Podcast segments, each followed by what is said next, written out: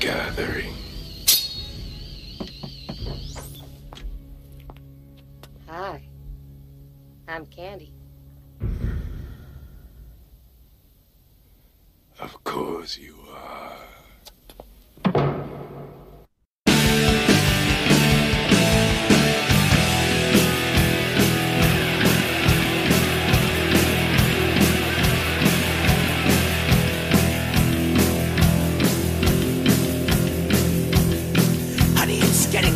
Close to midnight,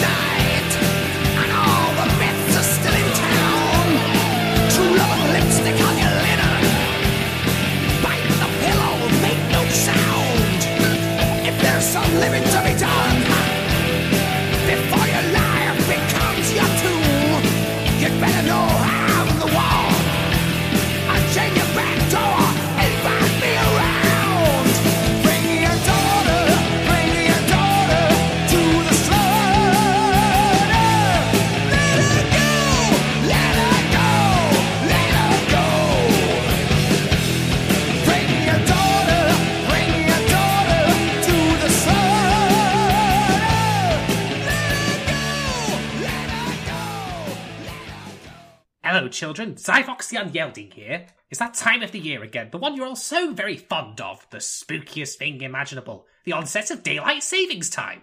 But you know, time is a funny concept, and in between spending hours adjusting all my ship's clocks manually and blowing up the local White Castle for refusing my special order, I wondered to myself, what would it be like to live forever? After all, a galaxy famous tyrant like me always leaves a mark, but ruling until the end of time? That sounds like the perfect way to ensure my grip on the cosmos, and also to finally witness the completion of the Berserk manga. So I had my computer give me some material to research, specifically an anime on the matter. I have a legion of crack scientists at my disposal who in theory could finally give the Grim Reaper the middle finger on my behalf. But why do that when anime has proved itself to be a reliable authority on all things scientific, like black holes, dark magic, and how high school transfer students its own sexual orientation? Thus, my computer recommended me Rin, Daughters of Minute... Mi, mi, mi, mi, Nervosine. Yes, that's right, Daughters of Memes. Anyway, Rin is a six episode, century spanning show that, in an alternate milk and honey universe, would be about intimacy, aging, the nature of man, technology, and how time changes all of these and can harden your heart. But that's not what you get. And instead, the anime is all about hardening something else entirely. It's not safe for work, for home, or even watching on a deserted island by yourself. It's also not safe to be handled without protective gear or a set of extendable tongs. Consider yourselves warned, humans, except when it comes to my impending bombardment of your puny weapon. Wait, where was I? Sorry, got off track there. So, episode one, and we get introduced to the opening, which is a glorious orchestral piece, swelling with brass and concerto to truly infuse the show with the grandiosity it deserves.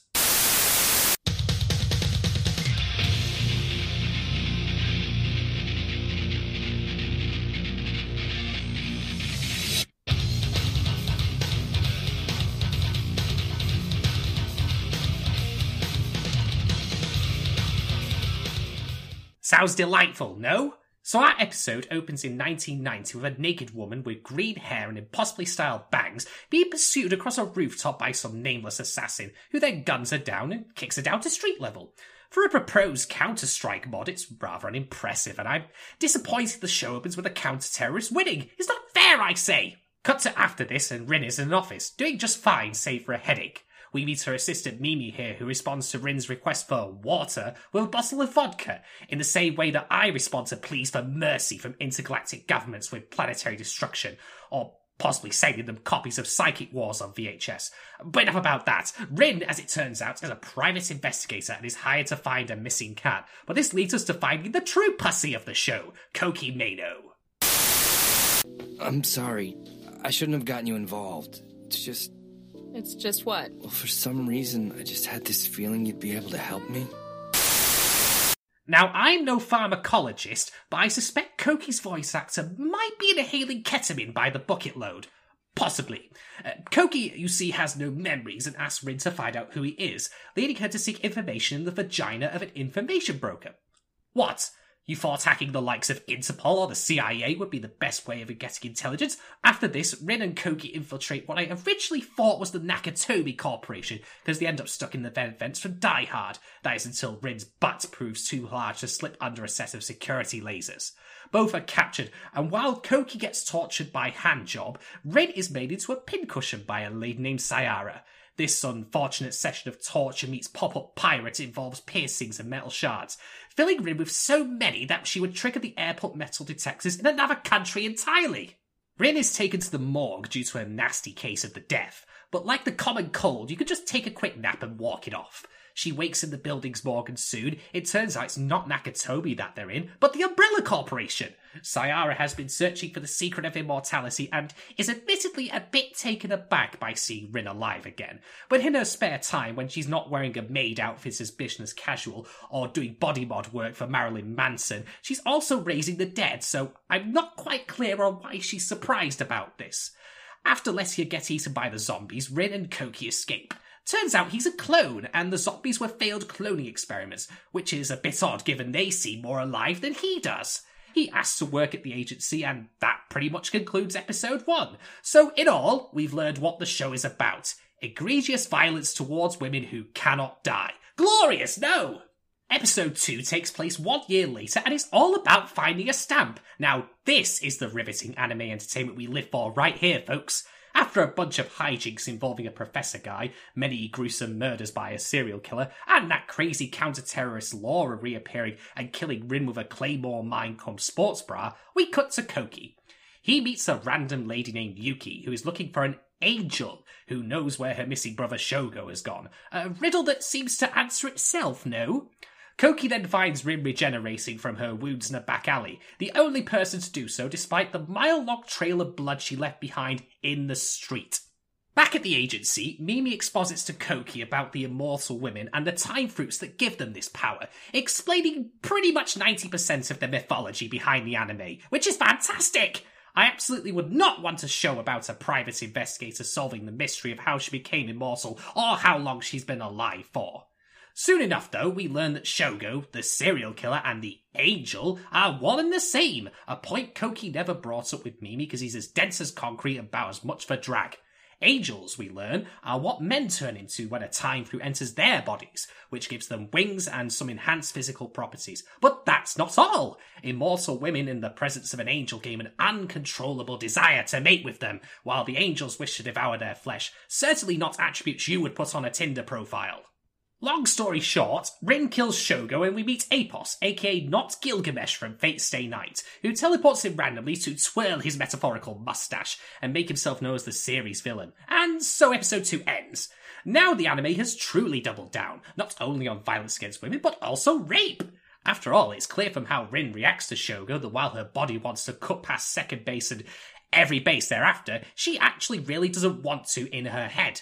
This is consistent throughout the show for all the immortal women, and were it not for the angels eating the women instead of, well, let's just say that Zyvox the Unyielding might destroy planets to kill time on Sundays, and generally I treat razing cities to the ground as an opportunity to get a new high score, but I at least have the excuse that I am a villainous despot who makes the Cyclos look like amateurs. Whoever wrote this show is a whole different kind of evil, a repulsive kind. Bah, I say, enough of this moralizing. There's more of this show to discuss. Episode 3 swings forward to 2011, and despite having the personality and general activity level of a Chinese panda, Koki has married Yuki and they have a young son together. Meanwhile, Rin meets a lady who utters some cryptic nonsense and then dies, which is probably a blessing given that the show tends to do with its female characters. She got off lightly, is all I'm saying. Rin later discovers that the lady was suffering from a disease called Hegan or Hygen, which originates from Death Island or Disneyland. Note to self, take youngest son there for summer holiday. Sounds like a blast. Uh, oh, don't mind me, sorry, I just occasionally get distracted.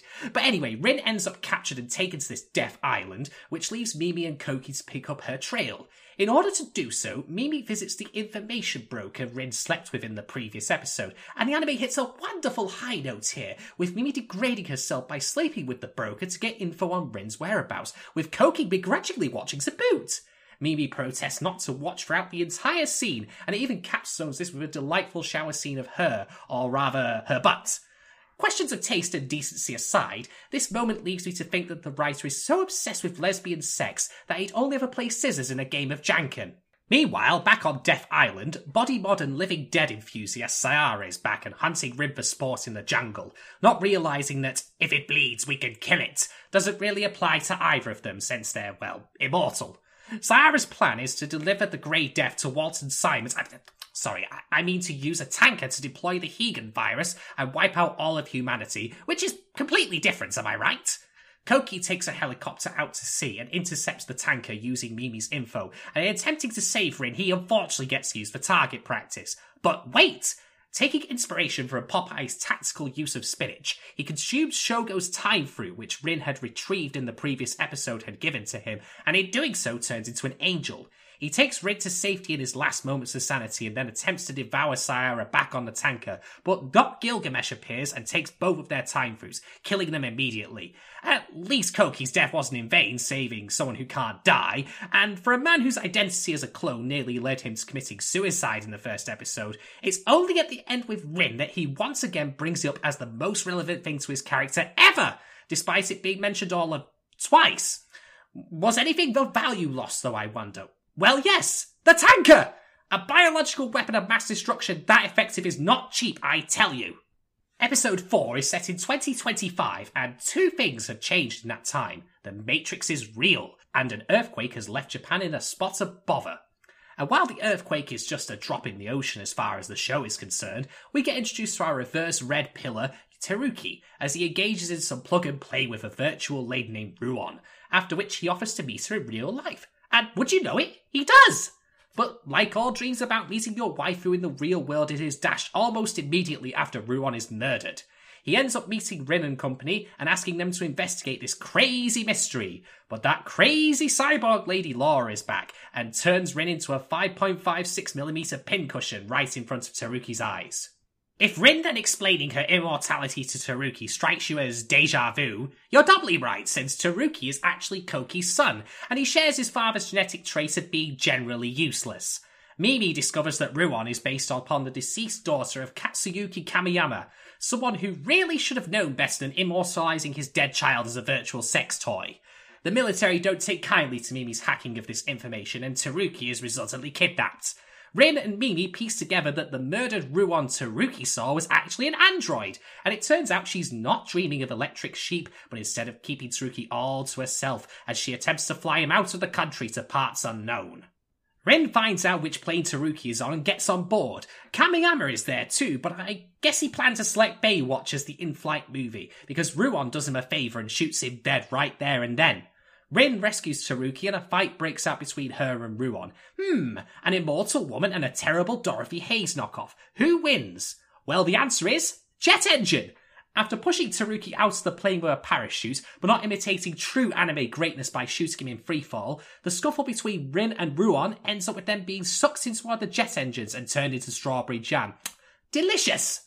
And with that, episode 4 closes out with Mimi leaving, Teruki finding Rin's office bulldozed to the ground, and the audience still clueless on how this connects to the wider plot. Episode 5 is set in 2055, and the digital and real worlds are now seamless, so you can download things like clothes, food, but sadly not a rebooted version of this show that's actually halfway decent. Rin is alive, but she has amnesia. Mimi is a nun, and Teruki is a successful businessman. The one-two-three punch of great leaps this show takes. Not Gilgamesh is also still skulking around, having disguised Laura as Rin to hunt immortals for their time fruits because he's too goddamn lazy to do it for himself, and is also presumably awaiting the next Holy Grail war to start. Teruki now has a daughter, Michio, who is introduced in her underwear and yet somehow retains the most dignity of any character in this show. Rin's boss is murdered by Laura, which catches Michio's attention, and she starts to quote Sherlock Holmes, thus ensuring between this show and Steven Moffat that Arthur Conan Doyle's corpse will forever barrel roll in his grave. Michio and some clueless Burke friend of hers follow Rin to a restaurant where she is proposed to by someone who vaguely looks like a cross between Count Dracula and Tony Stark. She turns this down on accounts for amnesia, but changes her mind back at their apartment later before deciding to begin some prenuptials, shall we say. But like any good slasher film, no consensual heterosexual sex is allowed, and Laura appears dressed as Santa Claus and guns the two down, presumably taking inspiration from Futurama. Rin revives with her memories restored and escapes with a watching Michio, and they then meet Teruki again, after which they travel to Mimi's nannery, which was earlier featured as the scene of an orgy between Mimi and other immortal women. Absolutely disgraceful behaviour, I say, since Mimi is wearing the garb of a Christian nun but is supposedly in a Buddhist temple. Utterly implausible. However, Mimi's nunnery has already been attacked by Laura and a group of angels, with Rin and Misha arriving too late to ensure they both also died in the onslaught. Curses! After dispatching the angels, Rin goes outside to find Mimi tied to a rock and be raped by not Gilgamesh. Ah. Look, Zyvox the Unyielding destroys planets, enslaves thousands, and is ranked only second on Time magazine's Worst Heads of State 2017, but even Zyvox finds this behaviour repugnant. Not just not Gilgamesh's, but that of the show's creators. Why is this rape scene here? What purpose does it serve? If it's to make not Gilgamesh come across as the villain and someone we should dislike, it's rather lazy and redundant. True villainy is creative, like the time I murdered my third uncle to remove him from succession to the throne by bombing him with giant cans of Raid. Poor fool never knew what hit him, but at least his home smelt pine fresh afterwards. I'm just saying, you can do better than that. Not Gilgamesh also turns out to be a hermaphrodite, and as he's immortal, he has both the traits of an immortal woman and an angel. This incapacitates Rin and allows him to take her time fruit, turning her to ash. Well, overall, a short series leaves a lot to be desired and was a bit shit all told, but still. Oh, wait. There's one more episode! Damn it, blast it! Episode 6 picks up hours after Rin's supposed death, but no! She's alive and well in a castle at the base of Yggdrasil, the source of the time fruits, although to me it looks like something spawned in Satan's greenhouse. Rin is locked in a room with a masked angel whom she kills, but turns out to be her fiance from earlier. It's almost as nasty as my last honeymoon, but to be fair, that's because I was staring at Mar-a-Lago. Rin escapes and searches the castle, which looks suspiciously like Gondor, but she has no signal fire to call for aid with. Mimi and Michio manage to find Tajima Mori, also a Tony Stark meets Dracula lookalike, who is the guardian of Yggdrasil and not Gilgamesh's father. He takes them to not Gilgamesh's not Gondor castle. Laura, meanwhile, returns and has the upper hand on Rin once again, but not Gilgamesh intervenes and offs her, leaving just her handroid head which can still talk. I guess she was built by Weyland Yutani. No matter, for things even go more batshit silly from here. Turns out Tajima Mori is Rin's millennia old flame, and after some fast forwarded inner monologue to tell rather than show their eternal relationship, the two get horizontal. Not Gilgamesh doesn't take kindly to this though and commits some patricide, finally revealing a common ground between myself and him. Turns out not Gilgamesh wants to consume Rin's time fruit to absorb her centuries worth of memories, having been cultivating it over the course of the show, and in order to do so, he plans to push her into Yggdrasil itself to be absorbed into it, although he might be better off checking her MySpace page. He does so though, and Michio tries to intervene but only succeeds in giving Rin Koki's time fruit, which she had unwittingly brought with her, finally making Koki useful many decades after he actually kicked the bucket. With the help of Koki's spirits, Rin breaks free, becomes the new guardian of Yggdrasil, pushes not Gilgamesh into the trees devour it, and now reveals that she is also pregnant. The anime closes with the trio discussing the future, along with the scariest thing of all, Rin's incredibly ugly baby. I'm an insectoid creature of a thousand voracious mouths, and I was still cuter than that little troglodyte, I swear. And thus concludes Rin, Daughters of Mnemonics. What have we learned then, children? Mm, not much, I'm afraid. The animation is bland, the violence is tepid, and the sex is in very bad taste indeed. I find human mating disgusting at the best of times, but even I cannot ignore the context in which all this happens to the likes of Rin and Mimi. Certainly one could class the show as exploitation, but there are better out there.